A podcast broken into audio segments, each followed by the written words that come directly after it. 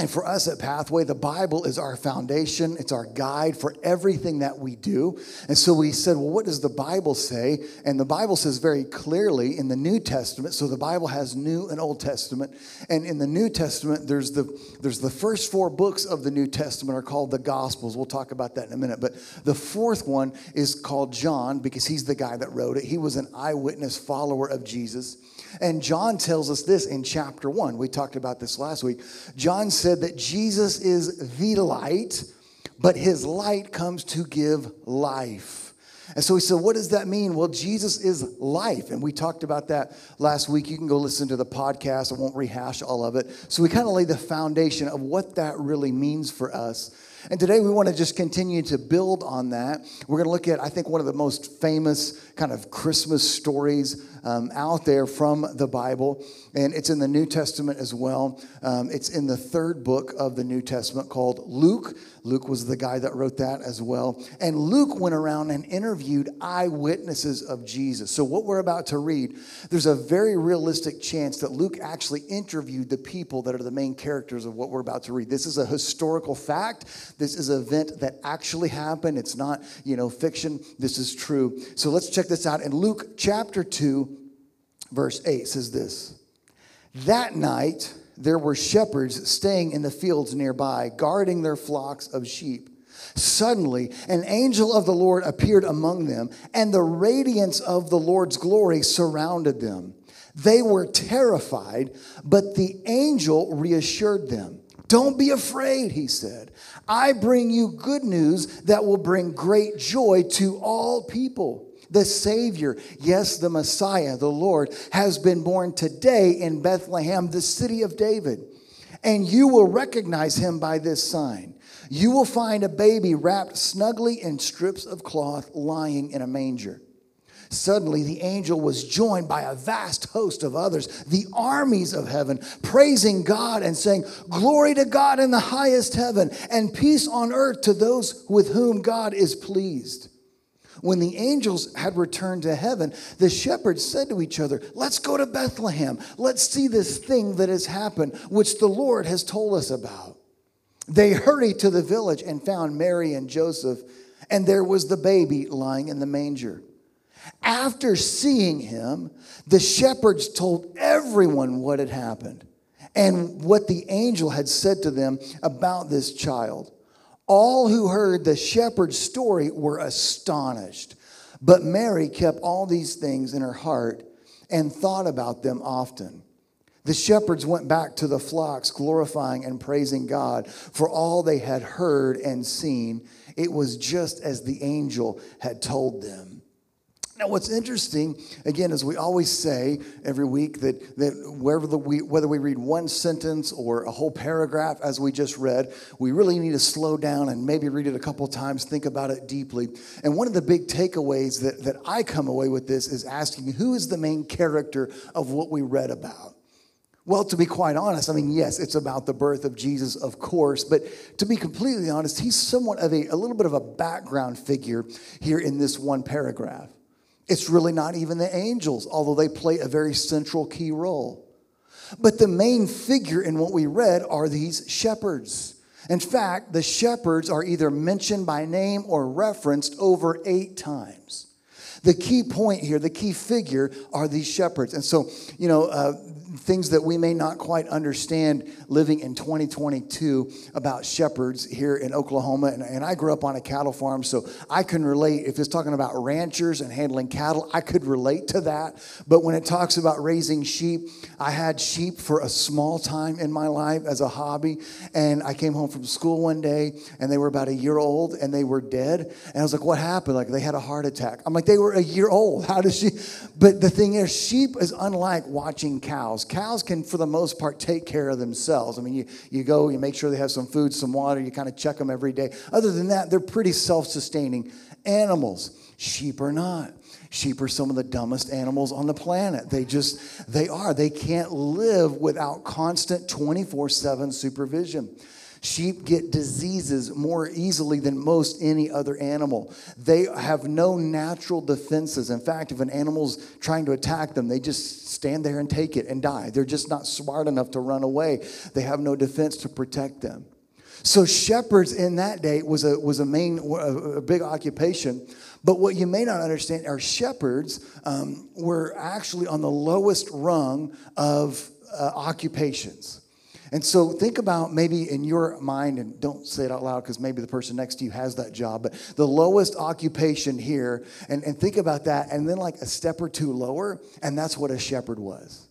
This was not like little boys and girls growing up to say, What do you want to be when you grow up? I want to be a shepherd. No, that was insulting to your family. They didn't want you to do that because shepherds had to live with stinky, smelly sheep all the time. For months and months and months on end, they had to stay with these sheep. They couldn't go to their families, they had to stay with them wherever the sheep went. They went, they stayed outside all the time, good, bad, and ugly weather. It just wasn't a fun job. And also, shepherds were not the most reliable people we know this because, according to historical documents in the first century in Israel, shepherds were so unreliable that their testimony was not even allowed permissible in court. So I mean, think you could get away with murder as long as a shepherd is the one that saw you do it, right? You could kill somebody, and if a shepherd is the only witness, you got off scot free because they wouldn't even allow their testimony in courts. I mean, that's, that's their occupation. In fact, their job was so stinky and smelly with these sheep that the religious leaders of the day in the first century Israel said, Hey, you're such low on the totem pole, the, the lowest rung there on that ladder, that, you know what, we're not even going to allow you to come to synagogue or what we might think of as church. I mean, think about that. Because of your job, not because you got to work on Sundays, that's different. We just don't like you. I mean, you're just smelly, you're stinky, we don't trust you. You're kind of a, a, really not that great of a person, and so we don't want you to come. That's what they were. They weren't allowed to come to worship on, on the weekends, they weren't allowed to come to synagogue worship. I mean, they were really kind of loners, they kind of did their own thing. Now, here's what's fascinating to me. As we give you the background of shepherds, there's a couple things I want you to look at, and we're going to compartmentalize them, and then we're going to put it all together. The first one are these shepherds. We understand how, how unreliable they were, um, kind of how smelly they were, how people didn't trust them, and people really, I mean, most people in this area were very, very poor, but even the poor people looked down on shepherds. That's how bad it was. Like, that's as bad as it can get. So, think about that. As you're thinking about that, here's the next section to think about. Let's say you're God, which would just be cool, right? But let's say you're God. Now, if I'm God, um, there's a lot of things that I would do. But if I was God, one of the things is if I am coming to my creation, earth, I'm going to come, uh, and, how I'm going to come is to the main place where they worship me. I'm going to come to like the biggest, grandest church of them all.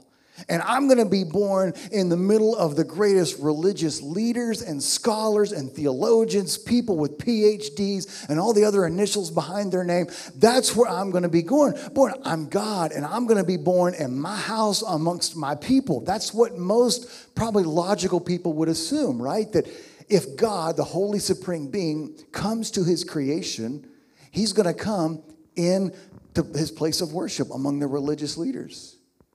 Yet what we find is it's the opposite. Jesus did not come to the temple in Jerusalem, which the temple was, was the, the biggest of all. I mean, it was where they believed God's presence literally lived. God lived in the temple. It wasn't like a synagogue or a church or a satellite location. I mean, the temple was the big one the big house. And they believed that that's where God lived. And so, if you're God, why wouldn't Jesus have been born in the temple? Why wouldn't Jesus have been born amongst the religious leaders and the religious scholars? What's fascinating is that he wasn't born in any of that. Instead, Jesus was born to the shepherds. The first people to ever hear about the message of Jesus are these shepherds. So think about that. The people that are un, the most unreliable, the people that they can't trust, the people that uh, don't even give their, uh, co- their opinion in court, their testimony in court, that are rejected by the religious leaders, the religious leaders that said, You can't even come inside to worship with us. That's the very ones that Jesus is announced to. Besides Joseph and Mary, Jesus' earthly parents, the first ones to ever hear about Jesus are these shepherds. What does that tell us about God? That's the question. So we kind of understand what's going on. Now, the next question we need to ask as we put this, these two pieces together what does it tell us about God? It tells us this that Jesus is the light of the world for everyone. Jesus' light is for everyone. He's not just for the religious elite. He's not just for those that got their act together and they know how to say the right prayer and do the right thing and give the right amount of money and they're good moral people. No. Jesus comes to the most broken, messed up, pathetic, smelly, hurting, lost, discouraged people. That's the good news of Jesus. Like it's the opposite of what we would think that's the message. That's the first thing we learn. I mean, before Jesus even says mama, dada, whatever, the first thing we learned was that this is not going to be a king that, that would someday have to ascend to the throne like, like, like Prince Philip. No, he is the king. when he's born, and the first thing we learn before this king even says a word, he's a king for everybody not just a king for the upper class or the religious elite or those that really know how to pray or really read their Bible or even come to church every week. He is a king for everyone. The very ones that are rejected by the religious people, those are the ones that he announces his birth to. I love that about the birth of Jesus. Listen, here's the other fascinating thing I think that why that matters is because I love what it says in, in verses 9 through 15 to look at that. It says, They were terrified, but the angel reassured them. Don't be afraid, he said. I bring you good news that will bring great joy to all people. The Savior, yes, the Messiah, the Lord, has been born today in Bethlehem. When the angels had returned to heaven, in verse 15, the shepherds said to each other, Let's go to Bethlehem. Let's see this thing that has happened, which the Lord has told you about. And what's fascinating, verse 9 talks about that the angel says, Hey, don't be afraid. I bring you good news. And that word, good news, is where we get the English word gospel. So when you hear about the Gospels, you know, the first four books of the New Testament, the life of Jesus, or when you hear Christians or the Bible say the gospel of Jesus, what does that mean? Have you heard about the gospel? It literally translates and means in English good news. Now, the way that word there is used, that, that gospel, is, is where we get our word evangelist, evangelism, evangelical. When you hear those words, it literally means those that preach the good news, those that tell other people about the good news. So listen, the first thing the angel says is, I am telling you about the good news, and I then want you to go see the good news for yourself and then go and tell everybody else about the good news. And then that's what the that's what the shepherds did. You know, it's fascinating the shepherds uh, don't look to each other after the angels are there and, and, and then the angels leave. The angels don't stay there and wait, like, are you guys going to go? I mean, come on, we're waiting. The angels leave. They're like, we told you about the good news. You're adults. Go see it for yourself. Don't take our word for it as angels. You go see for yourself. And then the shepherds, I mean, you know, they could stand there and say, wow Guys, we just saw angels and not just a few. We saw the literal army of heaven. There is a, an army in heaven, but it is not an army to bring destruction. It is an army to do what? Bring peace and bring good news. The message of the angels wasn't of destruction and judgment, it was of good news. The message of Jesus is not of destruction, but of good news. I mean, think about it. They, they don't come and say, the angels appear to the shepherds and say, All right, God's been watching you. And he knows who's been naughty or nice. He's got his list and checked it twice. He sees you when you're sleeping, he knows when you're awake, and he is out to be bad or good for goodness sake. He doesn't say that. The angels don't come and say, God's been watching all y'all, and He's been taking some names, and He's ready to kick some tail, and it's about to get WWE up in here. He doesn't say that.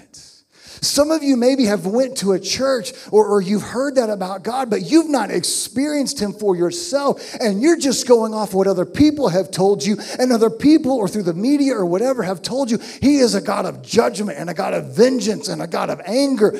He has those qualities, but he doesn't show them to you. He shows you he is a God of love, a God of peace, a God of forgiveness, a God of joy. I mean, what's the message? The angels say, Great joy. Initially, the shepherds were terrified. I mean, they were, they were the, the Greek is literally speechless with fear. I mean, scared out of their mind. And yet, the angel says, Don't be afraid. This isn't like that. I've got good news for you. And their fear turned to joy when they heard about Jesus. Listen, your fear, the fear of that person that you know that's walking through that dark valley right now, their fear can turn to joy when you tell them about Jesus. Your fear can turn to joy when you see Jesus for yourself.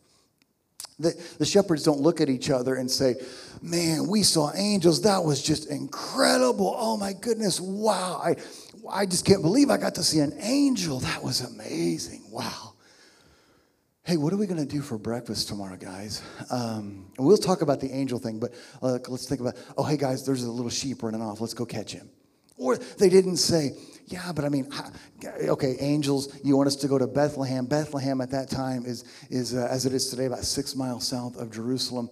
And Bethlehem was a town of maybe a thousand people, little bitty town. And so they don't go and say, Well, I know angels. You said an angel wrapped in swaddling clothes lying in a manger. And I mean, I, you know, Bethlehem's a small town. There can't be that many pregnant ladies here. And uh, uh, uh more than that, I mean, we kind of wrap all of them in baby cloth. And so, I mean, if you guys could give us like the address, that would help for our phone. We could put, plug it into Siri. But they don't do that. They don't turn to each other and say, Man, that was cool. I tell you what, someone needs to stay here. We are so busy with these sheep right now. And if we leave, they're going to scatter. And so one of you stay here with the sheep, and the other five of us, we don't know how many there were. It doesn't matter, or the Bible would have told us. But, but you guys go check it out and come back, and then we'll take turns. We'll do shifts. No. They didn't say, We're too busy. Some of us, I, I pray and I hope that, that you can hear the good news of Jesus like, man, that's great. I'm just, I love it. And that's so cool. I'm just so busy right now. I'm just, my life is just so busy. I'm so chaotic. When I get some time, then I'll do it. No. Look at what it says. It says, with exclamation point, they turned to each other immediately and said, Let's go see this thing that has happened. They, let's go see that word thing translated as, as word. Let's go see the word, the word of God. The angel has spoken the word of God. Let's go see it. And they're excited. They don't hesitate, they don't delay. What does that tell us? Well, I would say this you got to let the light in. Here's what we mean by that Listen, if you're new to following Jesus, or maybe you've just been coming the past few weeks and you're not sure what you believe about the Bible or, or Jesus or any of that, hey, again, welcome to Pathway. We're a church for unchurched people. We welcome skeptics, we welcome questions, so you're in the right place. But I would say this to you in a very loving way. If that's you and you're not sure what you believe, or you're kind of new, you're kind of figuring this all out, you can come to an amazing gathering like what we have today where, man, our, our worship team is just rocking and we feel God's presence and you hear a great message about Jesus. And you can come and do that week after week after week. But until you make Jesus personal, it really doesn't do much good for you. Until you go and, what does it say? See for yourself. Because that's what it said. After seeing him, you, can hear about it, but until you see him yourself, you can hear about the life change of Jesus and his forgiveness and his peace and his purpose and hope for your life. But until you see him, and I don't mean literally, I mean, maybe that would be cool, but I mean in your heart, it really won't do much good. As the old saying, you can lead the horse to water, but you can't make it drink. That's true. So I would just tell you, what do you have to lose? In a gathering like today, what do you have to lose? To, to invite him in, to let the light in? And, and I would say this as well. If you're like, well, you know, Bryan, that's not me. I mean, I've, I've followed Jesus for the last five years or the last 10 years or 20 years. And, and I mean, I know I, I pray and I, I read my Bible and I, and I love him. And that's great. And we welcome you here too. I would say this it applies just as much to you. Because maybe for the last couple of weeks or the last several months or years, that he's been trying to tell you, hey, I want you to go do this. Hey, I, I put that mom in your mom's group because she needs to hear about Jesus. She needs to let the light in. Hey, I put those coworkers around you on purpose because I want to use you to reach them. Hey, I've been asking you to step out and, to, and I know it's a leap of faith, but to quit your job and start that new business. I've been asking you that, that, that you don't need to suffer in silence. You need to go tell somebody with what you're dealing with. Quit keeping it in. Go, go talk to somebody. I've been nudging you to do that. But until you obey, what he's been telling you to do, you're going to be in the same situation. Listen, in fact, Jesus' brother, Jesus was the firstborn. He had brothers and sisters after that, we know as a fact. And one of his brothers, in fact, during the life of Jesus, none of his family, besides his mom, perhaps his dad, I'm sure, but, but Mary and Joseph, beside them, none of his brothers and sisters believed that he was God in the flesh. They didn't believe until his death and resurrection. And once they saw the risen Jesus, they all believed. One of his uh, brothers was named James. James would later go on, after the death and resurrection of Jesus, to be the first pastor of the first church in Jerusalem in the first century. James would write a letter, and the cool thing is, we have a copy of that letter in the New Testament. It's called James because they're really creative with their names of the books. And so, James, and James says this, and I love this. He says, We shouldn't just be hearers of the word, we should be doers of the word. In other words, it's not enough. I mean, that's what he says. It's kind of harsh, but it's true. It's not enough just to hear God prompting you to start that business or open up to someone or maybe cut that relationship off or whatever the case is. It's not enough just to hear God whisper that to you in your heart. You've got to do it. You've got to step out in faith. It wasn't enough for the for the angels to appear to the shepherds and be like, "Wow, that was cool. Thank you." And that's it. No, they had to take their step, their part, and go and see for themselves. And I want to invite you today see for yourself that Jesus is the light and can light up your life. I want you today to see for yourself that He is faithful. Like, well, I know all that about the Bible, but He's asking you to step out and see for yourself how He takes care and provides for every need that you have. See for yourself. I think here's the, the, the, the other big thing of what we need to do about it is spread the light. I love verse 17. You can look at it. It says this. Remember, after seeing him, there's a big emphasis on that. They said earlier, let's go see this thing that had happened. Now, verse 17. After seeing him, the shepherds told everyone what had happened and what the angel had said about this child. And look at this, verse 18 all who heard the shepherd's story were astonished. Now, think about this. Why were they astonished? Because they're shepherds, because they know their background, they know their story, they know they're really not that trustworthy. And they can see it in their eyes, they can hear it in their voice, they can see it on their face. You're not the same shepherd you were five hours ago. That's the beauty when you let the light in and then you go and spread the light. Other people look at you, they're like, I know you, and something radical has happened in your life. You're not the same person you were before. What is going on? And you say, It's the light of Jesus, and they are astonished because you've been changed. When you really see Jesus, he changes you forever, radically changes you.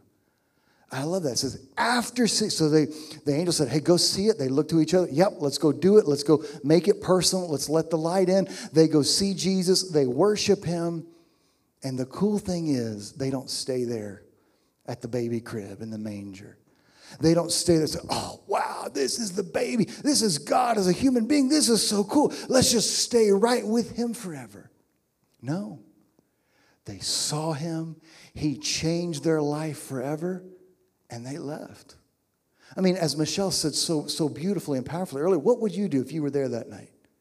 I mean, I, to be honest, I doubt you would see him in the manger. Kind of like, you know, if you have a family member that has a baby, you go see the hospital, like, okay, I'm going to go home. I mean, but if you're the parent, you stay there forever. I mean, think about it. if that's Jesus and you're there, do you really think you would stay there and be like, oh, wow, this is cute baby Jesus. This is so cool. This is sweet. And A, God is a, in the human flesh. This is a miracle. I mean, and they're like, okay, I'll see you guys later. That's what they did.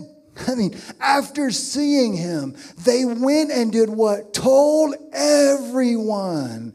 Listen, we do not at Pathway want you to stay here in Theater 5 at AMC 1. You just can't because they're going to show movies in a little bit. But even if you could, we don't want you to because that's not the gospel. That's not the message of Jesus. The message of Jesus is you see him for yourself, he changes your life, and then you go and spread the light. You go and spread the gospel. You go and tell everyone what he's done for you. That's the message of Jesus. At Pathway, that's what we're all about. We want to help you know God, find family, and make a difference. The greatest way you'll ever make a difference is not keeping the light to yourself, but spreading it. As the old uh, kids' song that I sang when I was a kid in church, I don't think we sing this, which is maybe a good thing. I don't know, it's kind of cute, but uh, I'm going to let it shine, let it shine, let it shine. I'm not going to push it out. No, I'm going to let it shine. Listen, as adults in Theater 5, that's what Jesus is telling you today. You got to let it shine, let it shine, let it shine. Don't let fear blow it out. Don't let insecurity blow it out. Don't let the doctor blow it out. Don't let discouragement blow it out. You let the light of Jesus shine brightly in the darkness that we live in. The other song, and, and, and, and I did some history this week, there are so many old Christmas songs or Christmas hymns that are written from the perspective of the shepherd. In fact, we sang the first one earlier, and we didn't necessarily plan that, but it's cool how God does that. Joy to the world. A lot of people believe that's from the shepherd's perspective. I mean, think about that. The other one that, that you know kids sing now, it's a little more more a little more modern, but go tell it on the mountain, over the hills and everywhere that Jesus Christ is born. Listen, you as adults, go tell it on the mountain. Go tell everyone and everywhere that Jesus is born, that he rose up to, to die on the cross and was resurrected, and he is returning soon, and he is the light of the world. And it is not a gospel of condemnation, but a message of good news that can change your life, but see him for yourself. That's the message of Jesus. What's really fascinating as well, and to be honest, I've, I've, read, the, I've read Luke 2 a lot in my life. I never thought about this until the past uh, couple weeks or months preparing for this message and, and researching and studying. And one of, things that, one of the things that I read about this, which was so fascinating, that during this very night that Jesus was born, and most likely he was not born on December 25th. I hate that. Maybe he was. I don't. If that helps you find it, doesn't matter. We would have the day. The day that really matters is the day he rose again. That's Easter. Okay. But but so the night that he was born, the the real. Uh, in that day, in the Roman mind and in the first century, Rome ruled the world, the known world. The savior of the world was known as Caesar. In fact, Christianity would later say Jesus is Lord, but in that day they would say Caesar is Lord. And they really viewed Caesar as, as kind of a God, kind of half God, half man, but, but kind of a somewhat divine, not quite. And in that very night that these shepherds go to find Mary and Joseph and Jesus in the manger, Caesar Augustus was sleeping quietly and peacefully in his palace in Rome. And if you were to go back in time and wake him up and say, Caesar Augustus, it's really cool to meet you. Have you ever heard about this Jesus in Bethlehem? Most likely he would say, I, I know where Jerusalem is. I'm not really sure even where Bethlehem is at. What I know about it, it's a small podunk town nobody cares about. So, have I heard about this little bitty baby boy being born to some poor people? No, I haven't. Do I really care? No. I'm Caesar. I'm in control. What's fascinating is if you were to stay there and kind of fast forward through history, about a hundred years or so after this night, and after the death and resurrection of Jesus, The Roman Empire, on the night he was born, never heard of him. The day he died, unless you lived really right there in Israel, you probably never heard of him in Rome. But about 100 years after these events, Christianity was such a threat to Rome that they, they outlawed it, they banned it. They would take his followers, this baby in the manger, his followers, who died the death of a criminal, although he was innocent, and they can't find the body three days later. A hundred years or so after that, they would take his followers and impale them while they're still alive, tar them while they're still alive, and light them on fire. And that's how they would light the streets of Rome at night. They would gather up his followers and take them in the Colosseum and see lions rip them to pieces, gladiators kill them. It was such a threat that it was outlawed. They tried every, the most powerful army, the most powerful economy, the most powerful uh, empire on planet Earth, tried everything it could to shut it down. But they couldn't. What's amazing is the more they tried to shut it down, the more it grew and grew. So much so that about 100 years or so after that, when we're in about 300 AD, about 300 years after Jesus, it grew so much so that the Caesar at that time, named Constantine, sees a vision of Jesus. We have this as historical fact.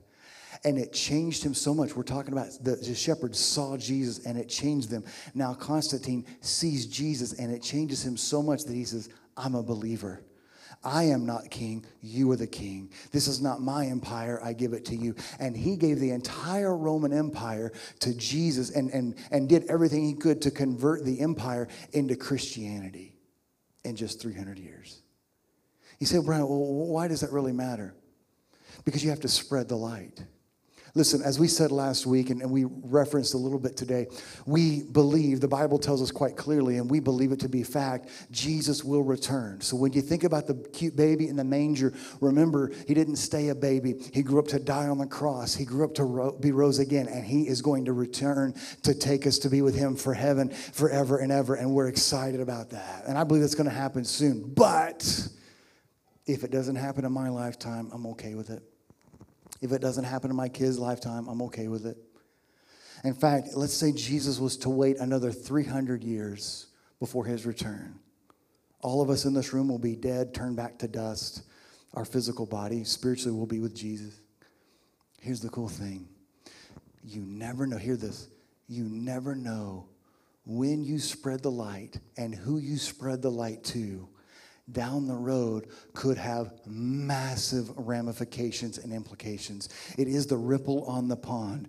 Who was to say at that time the Caesar never even heard of Jesus, but as several hundred years later, the Caesar gives his life to Jesus and follows him. Look, we could live in a day where it's like, oh my goodness, what is America coming to? And, and people aren't believing in Jesus anymore, and it's a dark time morally for our country and, and, uh, and, and all these horrible things. And you could say that, or you could say, I'm not really concerned as much with that. I'm going to be the light, I'm going to spread the light, and it may get darker before it gets brighter. And they may do everything they can to cancel Christianity or to cancel Jesus, but other countries have done that, other empires have done that, and every one of them have failed, so much so that on the back end, that empire gives its life to Jesus. So I just encourage you today nothing and no one can stop the light. So spread the light, be the light of Jesus. If it gets darker, so be it. But there will be a day that history would repeat itself where this nation and the nations of the world, where every knee will bow and every tongue confess that He is the King and He is the Lord.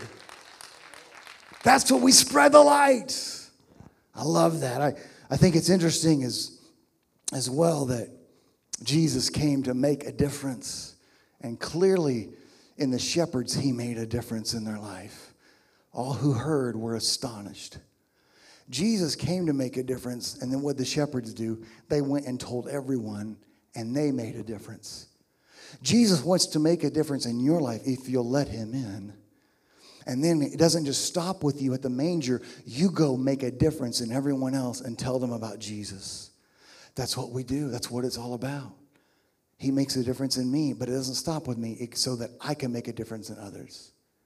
You know, when you we really think about this, the What's fascinating is, according to most, in fact, I dare say all, uh, biblical scholars and theologians and people much smarter than I am that write all these commentaries, and according to pretty much all of them, and even throughout history, church history, most believe and agree that for shepherds to be in the fields that night, the shepherds were in the fields from March to early November. Most believe that uh, Jesus was either born in a, in a March kind of season, and we talk about that, or in a September season. Does it matter? It really doesn't. I don't care. I don't care when he was born. I'm going to open presents on December 25th and sing songs about Jesus' birthday. All right, you got to sell it sometime. So celebrate the 25th. Don't be one of those weird Christians that are like, uh, no, it's the 25th, it's too commercialized. Don't be like that, okay? Uh, I'll get hate mail for that. But I love you. So here's the cool thing what was amazing was as, as these shepherds are in the field watching their sheep outside of Bethlehem, these are not just normal sheep and lambs that they're watching. As, as the way they get into it and you get really into the weeds, we don't have time necessarily right now, but, but the way words are translated from Hebrew to Greek and the way they know historical things, the sheep in Bethlehem, outside of Bethlehem, were not just normal sheep, they had one specific job and function. The sheep outside of Bethlehem were raised from the time they were born as these baby lambs to be slaughtered in the temple during the week of Passover. Now, we don't really celebrate necessarily Passover as much here, and, you know, unless you're Jewish, but in that day, Passover, think of it like a Fourth of July. It was the Jewish people that were slaves in Egypt for 400 years. In the Old Testament, in Exodus, God rescues them. And one of the ways that God rescues them, He tells them that, hey, look, um, for your freedom, there has to be a price. And so take an innocent lamb and kill that lamb, take its blood and put it over the doorframe of your home. And if I see the blood, I will literally pass over that home because you'll be safe because the blood on the outside protects the family on the inside. And the next day, the, the Pharaoh, the king, set free all the Jewish slaves, and they were free. And so every year they celebrate that. They celebrate this this year as well, and celebrate every year. The lambs in Jesus' day that they would take and sacrifice and slaughter in the temple in Jerusalem, just six miles to the north all of them were raised in this one spot outside of Bethlehem. Now, what's fascinating about that is that these shepherds are watching sheep that they know are, are the lambs of Israel that will die to help kind of figuratively put off the sins of the people for a year. See, when you disobey God, there has to be a price. Like, well, that, that doesn't really make a lot of sense to me. Well, I heard a, a great pastor named Tim Keller say it like this, and I love this illustration. If you come over to my house and you break a lamp, you know, and, and you say, oh my goodness, I'm so sorry, uh, you know, and, but you don't have the money to fix it. Well, somebody's got to fix the lamp. And I could demand that you fix it, or I could say, that's okay. I love you. I'll pay for it to be fixed. Somebody's got to fix it. But instead of making you pay it, even though it was your fault, I'll fix it for you. I'll pay it. That's love. That's grace. That's mercy. That's what salvation, that's what Jesus does on the cross. We would have to pay for our own disobedience, our own sin, the things in our life that we break. But instead, through his mercy, he says, I'll pay for it. And that's the gospel, that's the message of Jesus. So for Israel, someone had to pay for their sin. And so they just kind of put it off every year with these little lambs. The Bible, it's not a coincidence from the Old Testament to the New, references Jesus as the Lamb of God, the Lamb of heaven, who takes away the sins of the world not just the sins of one nation or one group of people or one race or one ethnicity or the religious people or the educated people or the wealthy people, but for everyone. As we said in the beginning, this message is for everyone. God, it's not an accident or coincidence. God is quite literally saying to these shepherds, I know that you're watching the sheep that are going to figuratively take away for a year the sins of Israel. I want you to go see the one Lamb of heaven that'll take away the sins of the whole world forever and ever. He's saying to these shepherds, I know that you're watching these little lambs and guarding them. That's what the text said, guarding them by night. I want you for a few moments to come and guard my lamb and watch over him. God didn't ask the religious leaders in Israel to do it, He asked the shepherds to do it. Because God knew He's not sending a warrior, He's not sending a military general, He's not sending a leading economist or a great philosopher or a great healer or miracle worker. He's sending the Savior to die so that we can have freedom and we can see Him and be forever changed. Let's pray. Father, we thank you so much for your truth. We thank you for your word. We thank you for this message. And Lord, we remember why you were born. Yes, we celebrate your birth, absolutely, as we should. But we also remember that you came for a purpose, not just to do miracles and give great teachings, although you did, and they're amazing, and you still heal us today. And we say thank you. But you came to be the Lamb of heaven, the Lamb of God that would be slaughtered on a cross. But we're so thankful because you didn't stay dead on the cross. Three days later, you rose again. And how do we know that? We could get into all the facts and figures of how we know, but, but more than any of that, we know because we have seen you. Maybe not with our physical eyes, but we've seen you in our heart. We know what it is to let your light in, and we've been changed ever since. So much so that we don't want to keep the light, we want to go spread the light. We're thankful that this light isn't just for a select few, it's for everyone. Thank you. Today, as we're all just praying right now, if you would be here and say, you know, Bryan, earlier when you talked about letting the light in and seeing him for yourself, that's me. I've heard about Jesus, uh, you know, and I've been to church here and there, but man, today is my day. I'm ready to see him. I'm, I do not want to just take it from what other people have told me. I want to experience his love and forgiveness myself. Today is your day. All that we would ask you to do is simply raise your hand. You don't have to stand up or come to the front or anything like that, but right where you're at, yeah, today I want to give my life to Jesus and let the light in. Know what real joy and real hope, real peace, real forgiveness, real purpose is all about. The rest of us, we're just praying right now. But if that's you right now, you just raise your hand. I want to let the light, I want to give my life to Jesus. Thank you. Thank you. Now let's all say this prayer together. Jesus, Thank you for loving me. I believe you're God's son. I believe you died on the cross and rose again. Forgive me of my sin. I love you. And from today on, I give my life to you. Thank you. In Jesus' name, amen. Amen. Let's give a hand for those that made that decision today. Man, congratulations. Welcome to the family, and we're about to